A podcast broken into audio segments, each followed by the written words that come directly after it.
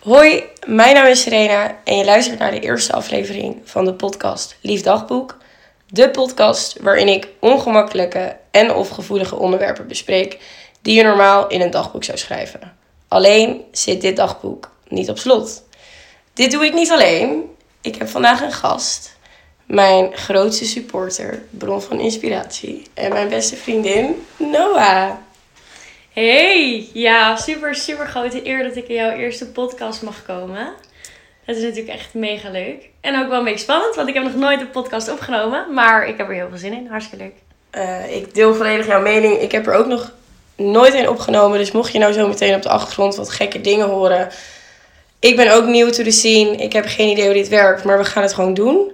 Um, we bijten het spits af. Noah, hield jij ooit een dagboek bij? Um, oh, dagboek. Nou, nooit echt een echt dagboek, eerlijk gezegd. Um, ik was wel altijd zo'n kind die zo'n dagboek met een slotje op de kamer had liggen, omdat ik dan heel erg geheimzinnig wilde doen. Maar echt schrijven deed ik niet. Wat schreef je daarin? Ja, ik tekende gewoon. Ik was meer een tekenaar. Maar ik moet zeggen dat ik de afgelopen tijd wel meer bezig ben met schrijven. Dus ik ben nu wel bezig. Het is geen dagboek, maar ik schrijf wel op waar ik dankbaar voor ben. Of althans, ik probeer dat elke dag te doen. Dus ik zie dat wel een beetje als mijn dagboek. Oké. Ja. Heel goed. Um, dan gaan we eigenlijk gelijk over naar het onderwerp van vandaag. De allereerste podcast gaat over goede voornemens. Ja. We zitten natuurlijk nu op de 29e van december. Begint bijna een nieuw jaar. Um, hoe kijk jij naar goede voornemens? Als ik zeg goede voornemens, waar denk je dan aan? Dan denk ik aan heel veel mensen die ineens allemaal het geweldigste in zichzelf naar boven willen halen. En denken dat 1 januari een soort van. Of eigenlijk het moment van 12 uur op 31 december. Dat je dan een soort van als nieuw mens geboren wordt of zo. En dat je dan ineens alles wel kan. Waar je eigenlijk het afgelopen jaar niet aan toe bent gekomen. Of geen zin in had. Ja.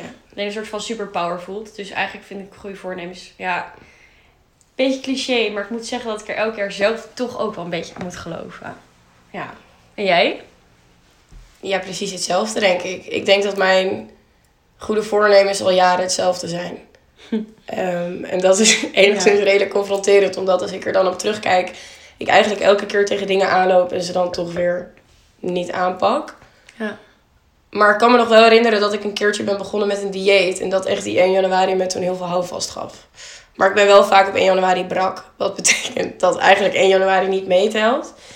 Maar als ik denk aan goede voornemers, dan denk ik eigenlijk aan de mensen die dan zeggen: Ik ga stoppen met drinken. Ik ga stoppen met roken. En ik ga sporten. Ik ga sporten. Um, dat zie je bijvoorbeeld ook vaak na de kerst, dat al de hele sportschool vol zit.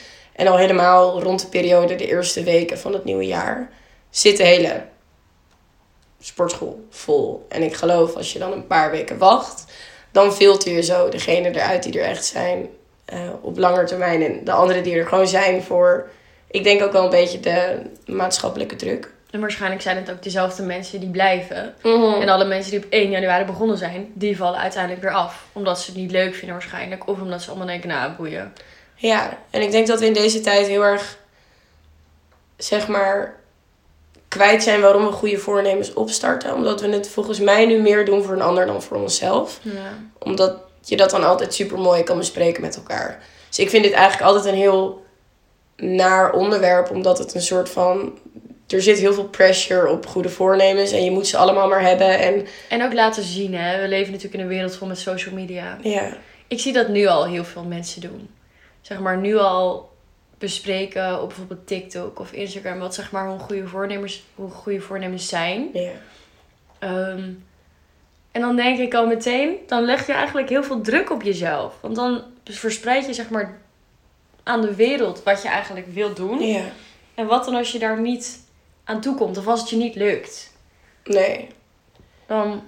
Nou ja, sommige mensen kunnen dat natuurlijk eventueel gebruiken als stok achter de deur. Dus ja, dat is ook zo. Ik heb letterlijk expres vorige week geplaatst. 1 januari plaats ik mijn eerste podcast. Ehm, om dus bij mezelf de druk op te voeren. Want ik wilde dit al heel lang. Maar ik durfde het niet. En ja op het moment dat ik dacht, het gaat er ooit komen, dacht ik, ja, dan komt het er wel over een paar weken of maanden. Want ik moet eerst over de juiste apparatuur beschikken. En de dingen hebben. En nu zit ik in een woonkamer ehm, met een fles rode wijn en een iPhone 10. Ehm, dus het is Sorry maar- maar dat zijn de beste omstandigheden om dat zijn de beste omstandigheden. Dus het is ook maar hoe je het er zelf naar maakt. Maar ik denk dat we meer bezig zijn met elkaar laten zien wat onze voornemens zijn dan ze letterlijk zelf uitvoeren. En ook een soort van, inderdaad, dan die eerste weken bewijzen van, hé, kijk dan, Ja. ik ga wel naar de sportschool. En dat dan op een gegeven moment, dan zie je niks meer van al die voornemens. En dan denk je, nou, het zal ook wel gewoon een moment zijn geweest. Ja, Maar Terwijl dat is ik- eigenlijk zonde. ja. Dat kan iets heel moois zijn. Dat is letterlijk wat ik wilde zeggen. Ik wilde letterlijk zeggen, het kan niet heel mooi zijn. Want je kan het dus zien als een, een nieuwe start. Ja. En natuurlijk, elke dag, elke ochtend, elke avond dat jij naar bed gaat, kan je ervoor kiezen om iets anders te doen of iets te veranderen. Maar ik weet nog dat ik het heel lekker vond. Ja, dat is het konijn die water drinkt. ik wist nog dat ik het heel lekker vond dat toen ik besloot om heel veel af te vallen eh, op een bepaald punt in mijn leven, dat het op een maandag 1 januari was. Ja. Ehm, maar het is natuurlijk onzin, want je kan jezelf op elke dag veranderen en aanpassen. En juist dat is sterk. Ja. Je het natuurlijk beetje bij beetje doet. Ja, maar iedereen is natuurlijk weer aan het wachten tot, oh, en dan komt de 1 januari. Ik heb er alweer zoveel langs horen komen. En ik denk dat dat ook heel veel druk opvoert. Dus als je mensen er ook over hoort praten, als je het op social media ziet, ik zie genoeg quotes en TikToks over, oké, but 2023 is gonna be my year. En we gaan dit, dit en dit anders doen. En dan onbewust of bewust ga je bij jezelf afvragen. Maar niemand reflecteert ook. Want de meeste mensen, als ze een goede voor... Kijk, het, een goed, goed voornemen is een doel, hè? Ja, Eigenlijk. Het zeg is maar, eigenlijk is het begin van een doel. Maar wij als mens zijn niet goed in doelen opstellen. Zeg maar, ons doel is, wij moeten naar de sportschool gaan. ja, Maar dat is geen doel. Want is je doel dan bereikt als je er één keer geweest bent? Nee, want je wil er vaker heen. Maar wat is Ja. dan echt je doel? Waarom wil je dat doen? En kijk, als je dat plan uitstippelt en dan zeg je... Ik begin op 1 januari en ik wil mijn eerste resultaat zien... bijvoorbeeld na drie maanden. Dat Ja. is haalbaar, dat is realistisch. dan weet je waar je naartoe werkt ook. En nu is een goed voornemen is gewoon veel te fladderig. Wij zijn daar gewoon niet goed in. En daarom stelt het ook zo weinig voor, Mhm. eigenlijk. En daar hadden we het net over. Dan raak je dus weer teleurgesteld omdat je het niet hebt gedaan. Dan ga je jezelf daarop aankijken. Ja, Voel je je daardoor nog slechter. En dan stel je het weer opnieuw uit ook. Precies. En ik denk ook dat dat komt omdat we allemaal zo graag iemand anders willen zijn. We hebben allemaal een voorbeeld van iemand op Instagram of TikTok die wel de dingen doet die wij al die tijd willen doen. En zijn allemaal maar blindelings als kip zonder kop, zonder te weten wie we eigenlijk zelf zijn, dat aan het volgen. Ja. Maar dat kan niet, want je moet natuurlijk eerst op zoek naar wie ben ik, waar liggen mijn valkuilen, waar liggen mijn krachten. En dat is ook denk ik wel een beetje de reden waarom ik ooit Liefdagboek heb opgestart. Eh, niemand weet natuurlijk waar die naam vandaan komt. Eh, maar ik ben altijd heel erg een flap uit geweest. Altijd best wel nog steeds nog gewoon, steeds. hoor. ik ben altijd heel goed in gevoelige dingen aankaarten bij mensen. Maar ook mensen het gevoel geven dat ze dat wel bij mij kunnen. Alleen ik heb vroeger altijd gehoord... Wees niet zo open. eh, dat is echt een zwakte. Wees niet zo kwetsbaar. Mensen kunnen er misbruik van maken. En ik ben sowieso heel vaak onderuit gegaan. Ik heb echt vaak mijn dingen gedeeld met de verkeerde mensen. Maar ik heb altijd gedacht, waarom ben ik nou zo kwetsbaar? En uiteindelijk heb ik eigenlijk van die zwakte mijn kracht gemaakt. En ik zie nu dat mensen, hè, ook in mijn werk, ik geef voorlichtingen op scholen, dat mensen inspiratie kunnen halen uit mijn openheid en mijn kracht. Dus het is eigenlijk een soort van dagboek voor iedereen. Dus niet voor mij alleen. Bij mij zit er geen slotje op. Het slotje is weggegooid in plaats van de sleutel. Dus iedereen kan meekijken. En ik heb altijd meer het gevoel, stiller de rest is over een bepaald onderwerp, hoe harder ik moet praten. En dan bedoel ik figuurlijk. Letterlijk praat ik ook hard, maar figuurlijk moet ik dan ook harder praten, zodat de rest het hoort. Ja. Ehm, heb jij goede voornemens voor Ehm, komend jaar? ja, ik heb er natuurlijk wel al over Je nagedacht. bent erin getrapt. Ik ben erin getrapt. Ik trap er elk jaar, Elk jaar, weer in. Ik ben 23. Ik trap er al 23. Nee, dat is niet waar. Maar ik trap er echt al veel te lang in. Ehm, eerst wil ik nog even zeggen dat ik jouw werk echt heel erg waardeer. En dat ik ook echt vind dat jij een enorm goede prater bent. Zelf. Maar ook dat je echt super goed kan luisteren. Dus ehm, ik denk dat heel veel mensen, dat jij voor heel veel mensen echt een enorme inspiratie kan zijn. En daarom denk ik dat Lief Dagboek ook deze podcast echt heel goed gaat aanslaan. Dus ehm, Dat hoop ja, ik. mijn support heb je, maar mijn goede voornemens. Ehm, nou, in ieder geval wil ik. Ik ben nu echt net net verhuisd naar Amsterdam. Sterker nog, dit is mijn eerste nacht in mijn nieuwe huis. Live vanuit Noah, Ja. nieuwe woonkamer. Ja, ja. Dus eh, nee, dat is echt mega leuk. Maar ik heb eh, als een soort van goed voornemen dat ik ehm, gewoon weer wat nieuwe, nieuwe mensen ga leren kennen. En daar heb ik ook nog geen stappenplan voor. Maar ik heb drie huisgenoten die ik nog niet kende. En ik hoop via die weg even zeg maar een andere intrede Ja. in Amsterdam te maken. Ik studeer hier ook. Nou, Ik ben bijna afgestudeerd. Maar dat is echt zo'n klein kringetje. En het lijkt me heel erg fijn om iets, ja, iets meer mensen te leren kennen. Ehm, daarnaast ga ik me, net als de rest van Nederland, committeren aan echt sporten. Ehm, Is dat dan ook een stukje maatschappelijke druk? nou, ja en nee. Ja, omdat iedereen, zeg maar, zich nu natuurlijk gaat nadenken over... Oké, de kerst is geweest. eh, genoeg excuses. Mhm. Weet je, ik ga nu gewoon echt letten op mijn eten. Dus dat is, natuurlijk speelt dat een enorme rol. Ook dat mensen om je heen ook het doen en het erover hebben. Mhm. Maar kijk naar mezelf. Ik ehm, heb in Alsmeer, daar kom ik vandaan, kickboxte ik. En nu verhuis ik natuurlijk naar Amsterdam. Dus moet ik op zoek naar iets anders. En is dat ook wel nu mooi om weer terug te gaan van... Oké, welke sport vond ik echt leuk? Ik vond kickbox heel leuk. Maar echt heel duur. En vooral hier in Amsterdam. Dus ik ga misschien gewoon weer... Ja, het is echt oprecht niet te De betalen. huur is ook al niet al te laag. Dus Nee, het is verschrikkelijk. Gas, water, licht is duur. Fucking... Nee, ik mag niet schelden, maar... Sorry, eerste Sorry! keer. Foutje! maar we hebben ook problemen. Ja, we hebben echt overal gezeik mee. Dus nou ja, alles is gewoon even duur. Maar goed, ehm, dus misschien ga ik weer gewoon fitnessen. En ik heb daar een tijdje echt wel heel erg mijn passie in gevonden. Maar dat ben ik gewoon volledig verloren. Mhm. En het lijkt me ergens wel heel erg leuk om daar ook echt een keer aan vast te houden. Dat ik echt een doel heb van oké, dit zijn mijn, ja, mijn wensen eigenlijk. Dus dat is wel goed voornemen. En ja, ik ben iemand die altijd zegt... Nee, ja, komt wel. Gaan Ja. we doen. Ook met mijn vriendinnen. Ik heb, zeg altijd tegen iedereen... Oh, we moeten echt weer een keer koffie gaan doen. Ja. Oh, we moeten weer. En ik heb nu voor mezelf bedacht. Ik had laatst een meisje die stuurde, stuurde me een DM. Dat was echt een meisje van middelbare school. En ze zei tegen mij: Hey No, het lijkt me super leuk als we weer een keer koffie gaan doen. Want ik heb je echt al zo lang niet gesproken. En het was oprecht vijf jaar geleden of zo. En toen dacht ik, ik voelde me helemaal vereerd toen ik dat bericht kreeg. toen dacht ik al: Wow, hoe leuk. Maar waarom doen we dat niet? Waarom zeg maar is er een soort van een of andere barrière ontstaan? Dat je een soort van, tenminste dat voel ik bij mezelf soms, een soort van schaamte om iemand te appen om iets te doen. Dus ik wacht altijd tot iemand naar mij komt. Niet bij Maar mijn, waarom? ja, niet bij mijn dichtbije vrienden, want daar ben ik altijd heel erg. Iedereen Zou je ook niet moeten doen bij mij. Nee, als ik jou niet app, dan app je mij wel. Dus op zich is dat helemaal een probleem. Ja, dat klopt. Nee, maar nou trouwens ook niet, want jij bent echt de slechtste Ik reageer nooit, Jij reageert gewoon niet. Ik heb wel het verwerkingstijd En dan bel je me? En dan bel je me en dan zeg je... hey, ik sta voor je deur. Waar ben jij? Dan denk ik, huh? We hadden niet afgesproken. Zeg je, nee, ik was gewoon in de buurt. Dus nee, maar ik weet niet waarom. Daar stel je een goede vraag. Maar ik merk aan mezelf dat ik soms... Dat ik dan op zo'n moment dat iemand mij dan appt, dan denk ik, wow, dat is echt zo leuk. Ja, Maar ik doe het zelf nooit. maar doe het lekker zelf ook. Ik heb maar is dus laatst mijn voornemen. bijgekletst met, ehm, nou ja, twee oud-klasgenoten van de middelbare school. Echt totaal allemaal een hele andere kant op gegaan. En ik merk dat je dan in je hoofd al dingen gaat invullen over wat ze aan het doen zijn en hoe zij als persoon zijn geworden. Maar dat weet je niet. Nee. Ik was vroeger de etter van de klas en heel druk. En ik heb nu ook wel meer rust in mezelf gevonden dan dat ik dat vroeger deed. Ja. Vroeger was er altijd ook negatieve belangstelling.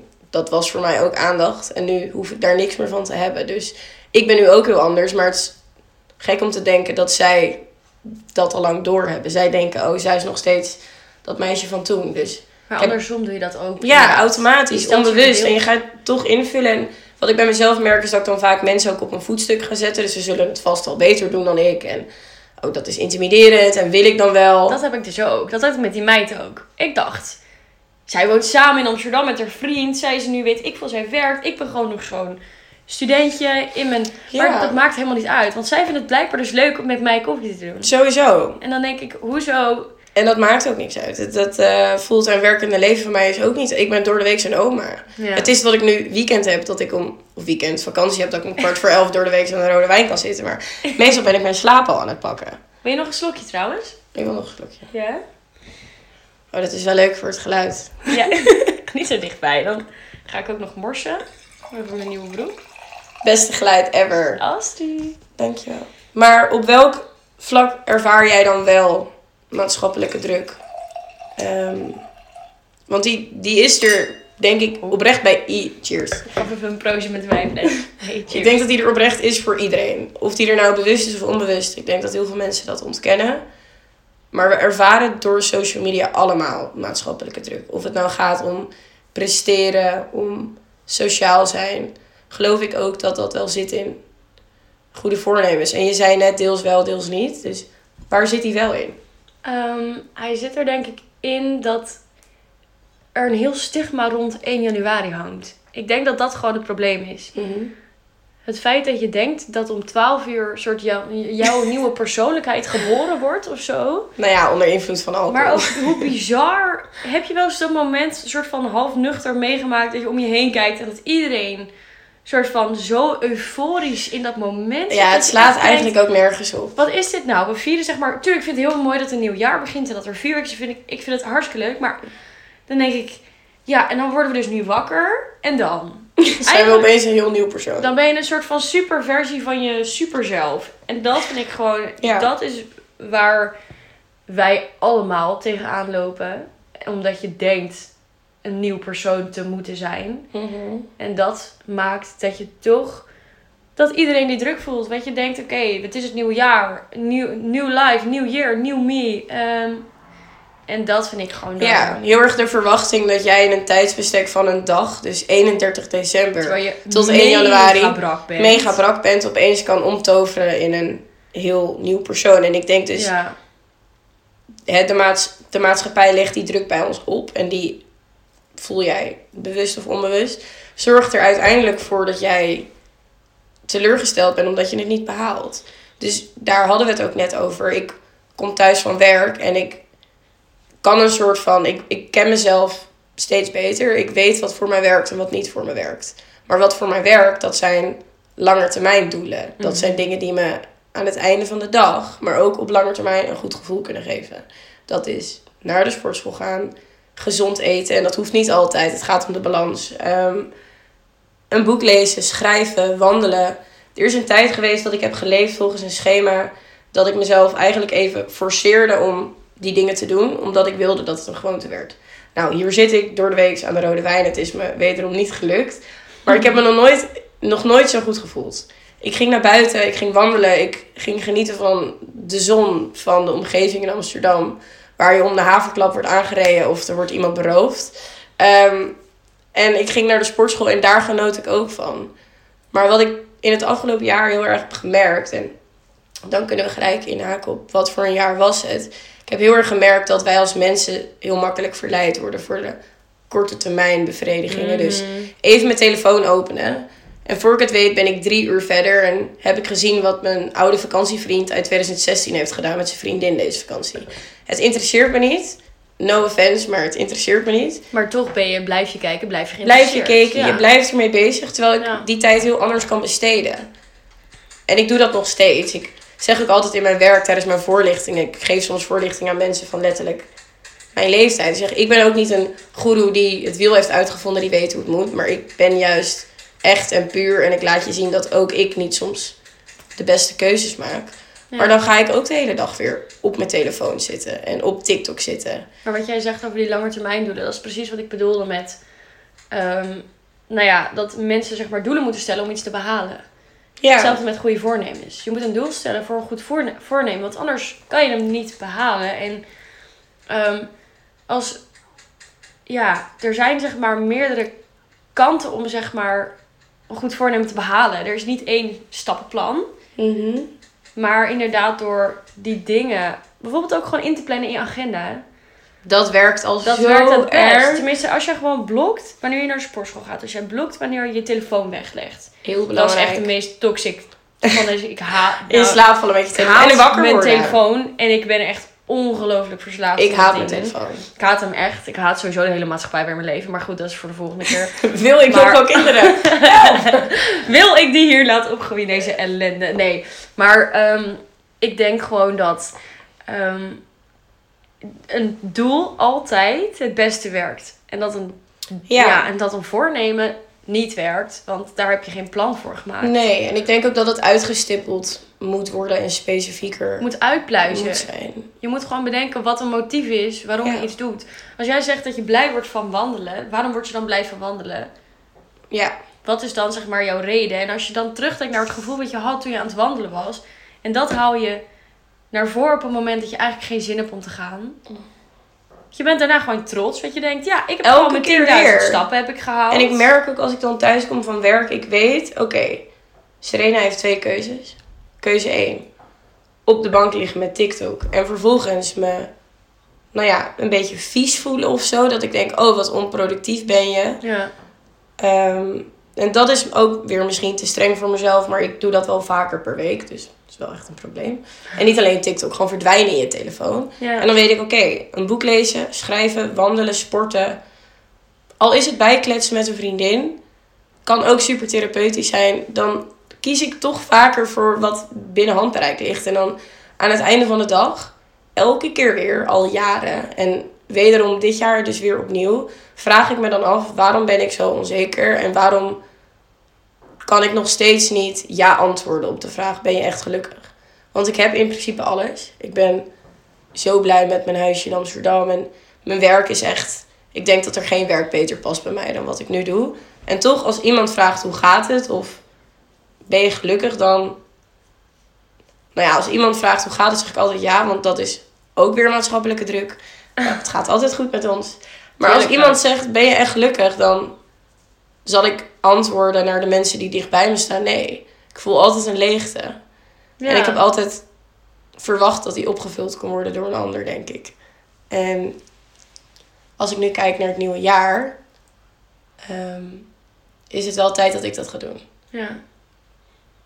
Het is namelijk recent uit met mijn relatie. Mhm. En ik denk wel echt dat dat, nou ja, het, het begin van mijn jaar en hoe ik kijk naar vorig jaar en hoe ik kijk naar het nieuwe jaar echt compleet heeft veranderd. Want ik heb altijd gedacht dat iemand anders die leegte in mij kon opvullen. En als je daar nu dan op terugkijkt, Nou hoe ja, zie je dat dan nu? ik hoorde, en die ken ik altijd al, en dat heb ik denk ik altijd, weet ik veel, gerepost op Facebook toen ik 14 was. Van, eh, je kan geen liefde vinden op het moment dat je jezelf niet volledig accepteert. Gewoon die cringy quote. Hij is wel echt volledig waar. Want wat ga je doen? Je gaat je eigen issues projecteren op een ander. Mhm. Gaat verwachten dat diegene dat voor je kan oplossen. Ja. En dan zou die dat willen doen, dan geeft het je nog steeds niet die satisfaction. Ehm, want je bent leeg van binnen en dat kan, iemand is een aanvulling. Ik weet nog zo goed dat jij. Het is nu. We hadden het er net over dat het een jaar uit is met mijn relatie nu, ongeveer. Ja. Ehm, en dat weet ik nog heel goed dat jij toen tegen mij zei. Ik was daar toen ook heel erg mee bezig. Met ik moet van mezelf gaan houden. En ik had een beetje hetzelfde. Ik heb altijd relaties gehad vanaf mijn 14, dus ik was niet gewend om alleen te zijn. Nee. Dus was ik ineens alleen. En toen dacht ik, hè, nu heb ik mezelf. En toen zei jij tegen mij. Het ging in ieder, in ieder geval een soort van ehm, metafoor over dat je eigen lichaam je eigen huisje is. Ja, klopt. Waar je een soort van. Zeg maar, als jij het niet fijn hebt in je eigen huisje, in je eigen lichaam, in je eigen hoofd. Ja, ik zie het als gewoon zo'n slakkenhuisje. Ja, want jij, dat is eigenlijk het enige waar je ooit rekening mee moet houden. En het enige waar je naar moet luisteren. En dat ben je gewoon zelf. Ja. En als je dat, als je je zeg maar niet fijn voelt in je eigen huisje, in je eigen lichaam, dan sta je gewoon al tien punten achter. Eigenlijk is dat een Ja. beetje. En ik weet dat ik me daar heel erg aan vast heb gehouden. Dat is goed, want kijk naar je- jou nu. ja. Nu ja. geef jij mij het advies. Nee, maar het is wel. ehm, ja, ik denk dat dat een heel goed begin is voor jou ook. Ja. Dat gaf je mij ook mee. Om echt even een soort van terug te keren in jezelf. In jezelf. Ja, ik ben heel erg verwijderd geweest van mezelf, denk ik. Ja, En ze zeggen altijd, coaches don't play. Dus ik kan heel goed advies geven, maar het zelf, nou ja, naleven, dat kan ik iets minder goed. Maar het dwingt je eigenlijk om naar jezelf te gaan kijken. Want zeker. je bent, en ik denk dat ik daar niet de enige in ben geweest, je raakt soms heel erg verdwaald in de liefde en in een partner. En ik, ik wilde altijd al een vriend en uiteindelijk had ik hem dan. Ehm, en dan raak je er zo in verdwaald. En de een kan daar beter mee omgaan dan de ander. En ik kon dat uiteindelijk niet zo goed. Want mijn fundament, mijn basis, mijn huisje. Ik, ik heb dus vaak in therapie het metafoor gebruikt over de drie biggetjes. En dan heb Oh, je ja. die verschillende huizen. Ja, die van mij is van stro. Je hoeft maar één keer te blazen en hij valt om. Mhm. En op het moment dat je dan in een relatie gaat zitten en er gebeurt ook maar iets, dan valt je huisje om. En dat is letterlijk wie jij bent, jouw basis. En hoe meer je van jezelf afgaat, hoe meer je ook weer, denk ik, terug verlangt naar jezelf. En jezelf ook Absoluut. verliest. Maar je En- wordt ook, als je jezelf kwijt bent, word je ook geen leuke persoon. Want je Totaal bent letterlijk- Ik niet. was, ik was mezelf in, ja, vooral in mijn eerste relatie was ik mezelf echt kwijt. En in die tweede was ik mezelf een beetje bij Oh elkaar aan het rapen. Maar ik weet nog dat jij tegen mij zei, ja, ik ben gewoon niet meer van het uitgaan. Ik ben niet zo. En Ja. ik dacht echt, "Huh, ik heb jou een jaar gekend. We hebben echt van alles gedaan. alles meegemaakt. Van alles meegemaakt. eh, heel veel feestjes. En ze is niet meer van het uitgaan. En ik dacht op een gegeven moment ook... Nou ja, dan is dat haar keuze. Dan respecteer ik dat. Maar toen dacht ik... Noah is niet meer van de Maar party. besef heel even dat ik dit bijna vijf jaar heb Ja. gedacht. Niet normaal. Als ging, ik nu zie wie jij bent, denk ik... Noah is ging- zeker van de party. Het ging uit. Ik kan ongeveer bijna zeggen dat de dag dat het uitging met mijn eerste ex, dat ik dacht, hè? Maar ik vind dat wel leuk. Ik Ja. hou wel van feestjes. Ik hou wel, ik ben wel, want ik, ik was zeg maar altijd extravert, heel erg.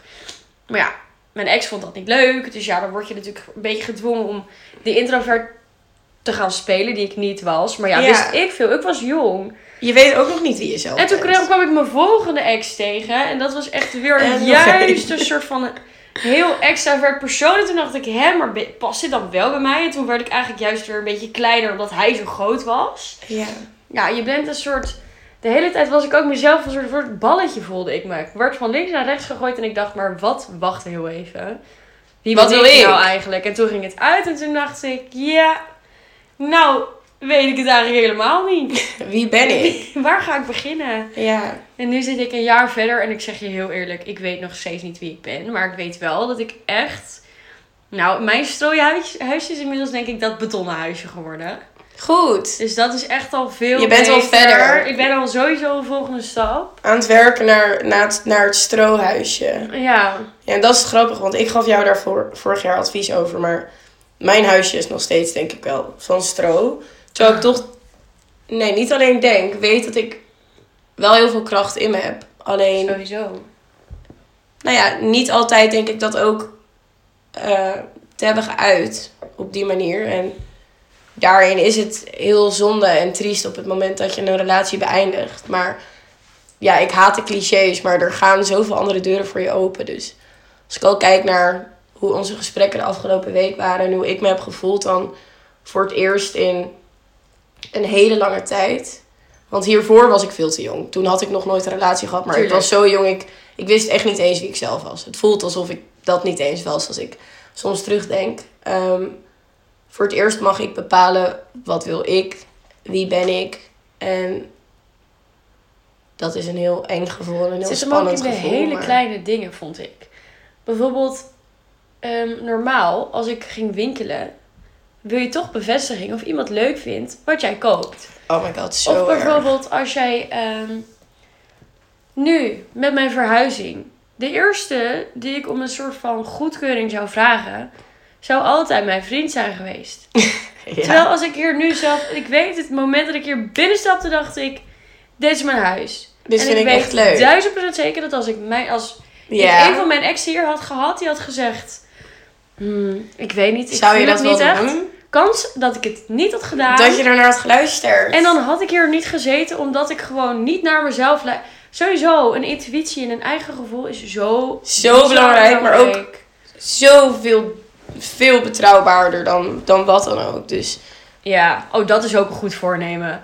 Naar mijn intuïtie luisteren. Want dat heb Hij ik ook is nooit echt- gedaan. nou ja, ik wel. Maar ik heb hem vaak onderdrukt. En dan ja, ja. voel ik me schuldig voor mijn eigen intuïtie. Dat ik denk, sorry dat ik dat heb gedaan. Want hij zat er echt nooit naast. En dan komen er weer emoties op. En dan praat iemand weer op je in. En dan... Tuurlijk, dat is heel makkelijk.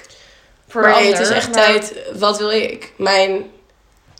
Wat wil jij eigenlijk? Zo grappig, we zeggen tegenwoordig ex. Mijn ex, die was mijn wandelend dagboek. Ik hoefde maar bij wijze van de straat op te lopen en ik kon appen. Ik loop nu op straat. En was ik in de winkel, ja, dan werd hij 30 keer geappt met van alles wat ik wilde kopen. En dat is ook vaak het gevaar bij mensen die. Ik ben een redelijk dominant persoon, maar wel onzeker aangelegd. En toch in een relatie op zoek naar iemand die controle heeft over mij. Voor iemand die het fijn vindt om controle te hebben, is dat natuurlijk een gigantische valkuil. Voor beide. Want hij vindt het fijn om dat te doen. Ik vind het fijn dat dat voor me wordt gedaan. Maar vervolgens verlies je jezelf daar eigenlijk compleet in. En dat is nu fijn om op terug te kijken en op te reflecteren. Maar hoe zie je dat zeg maar nu verder? Want nu heb je dat niet. Nee. ehm, Denk je dat je dan weer op zoek zou gaan naar iemand die dat bij jou doet, zodat het zeg maar bij jezelf weggenomen wordt? Of nee. Nee, ik weet eigenlijk wel zeker van niet. Ik wil dit niet nog een keer op die manier. Ik kan echt niet wachten om mezelf te leren kennen. Als ik nu in de spiegel kijk af en toe, wat ik heel vaak doe, maar eigenlijk meer alleen altijd gefocust als op het uiterlijk, ben ik me nu heel erg op het focussen op mijn innerlijk als ik in de spiegel kijk. Dus wie staat daar en kan ik naar mezelf kijken en kan ik mijn excuus aanbieden als ik gemeen ben geweest voor mezelf. En ik denk dat... wow, dat heb ik zelfs nog nooit gedaan. Dit ga ik echt meteen morgenochtend doen. Ik heb laatst, eh, nou ja, laatst was ik heel verdrietig en toen keek ik in de spiegel. En dat heb ik je verteld. Toen was ik zo emotioneel en het leek wel alsof ik met mezelf kon communiceren. Als in de, persoon in het huisje die ik al heel lang geen aandacht had gegeven. En ik kon echt gewoon, in mijn hoofd zei ik het wel, maar alsnog voelde het als hardop. Zei ik gewoon, ehm, sorry dat ik jou zoveel pijn heb gedaan. En even later blikte ik daarop terug en toen dacht ik, wow, dit was een soort van alsof ik met mezelf in gesprek was. En ik heb later in bad gezeten en ik heb geleerd van een vriendinnetje dat je dan echt kan zeggen: ehm, Het spijt me, ik vergeef je, ik hou van je, dankjewel.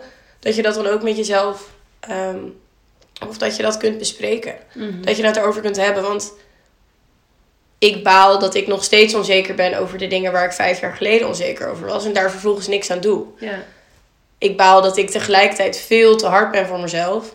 Omdat ik alleen maar focus op wat ik niet heb in plaats van wat ik wel heb. Want er is genoeg wat jij hebt, wat ik heb en wat een ander heeft. Maar we zijn zo getraind om alleen maar te kijken naar Wat je niet hebt. wat hebben we niet. Ja. Dus als ik kijk naar wat voor jaar het was, dan ja, kan ik dat heel kort en krachtig beantwoorden met enorm inzichtgevend. Ik heb echt heel veel geleerd.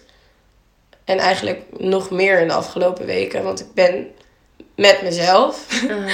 ik slaap met mezelf. Ja. Ehm, dus als ik dan kijk naar wat voor jaar wordt het volgend jaar, dan zie ik het echt als een gigantische bron van motivatie om deze dingen nu echt aan te pakken. Het wordt, ja. en dit klinkt, het zie ik overal op TikTok, it's going to be my year, maar ik denk dat het echt oprecht mijn jaar wordt. Ik zie jou ook echt een beetje gewoon zoals mijn kamer was voordat er spullen in stonden. Gewoon een soort van, ja, een beetje raar mid voor je.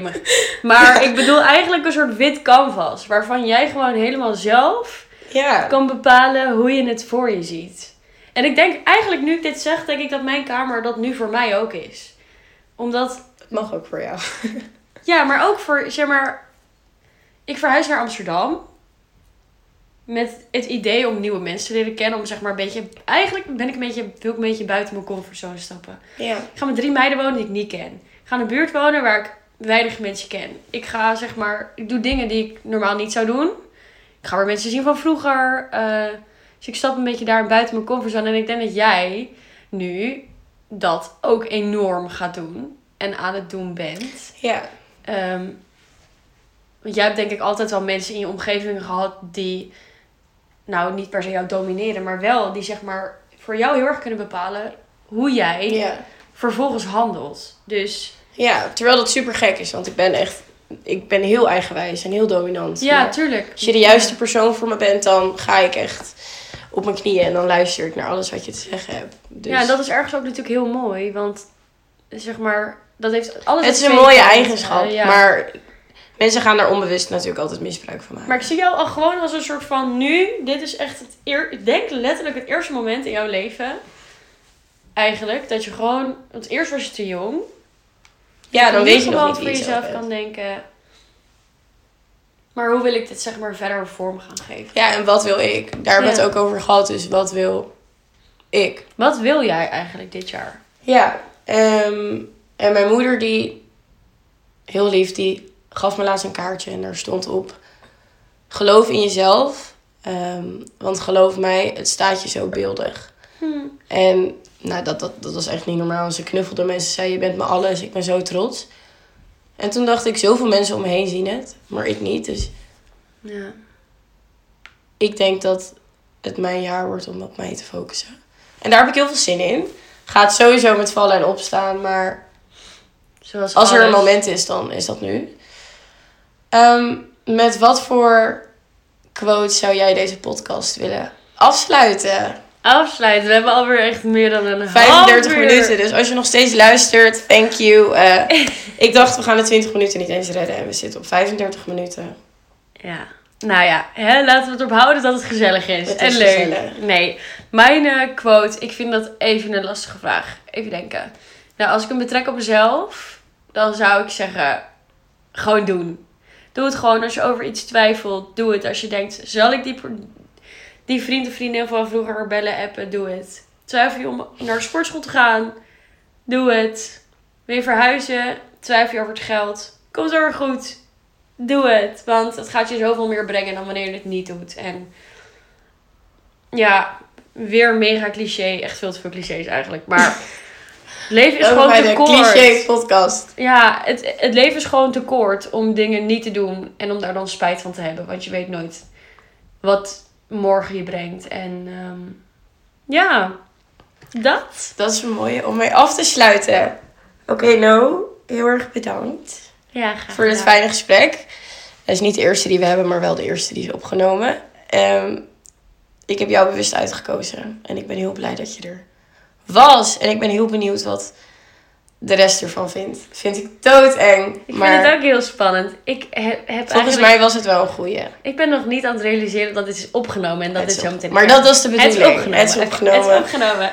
Oké, lieve luisteraars, dat zeggen wij tegenwoordig. Heel erg bedankt voor het luisteren. Ehm, bijna 37 minuten volgepraat, maar volgens mij wel over goede dingen gesproken. Ehm, dankjewel en nou ja, tot de volgende keer.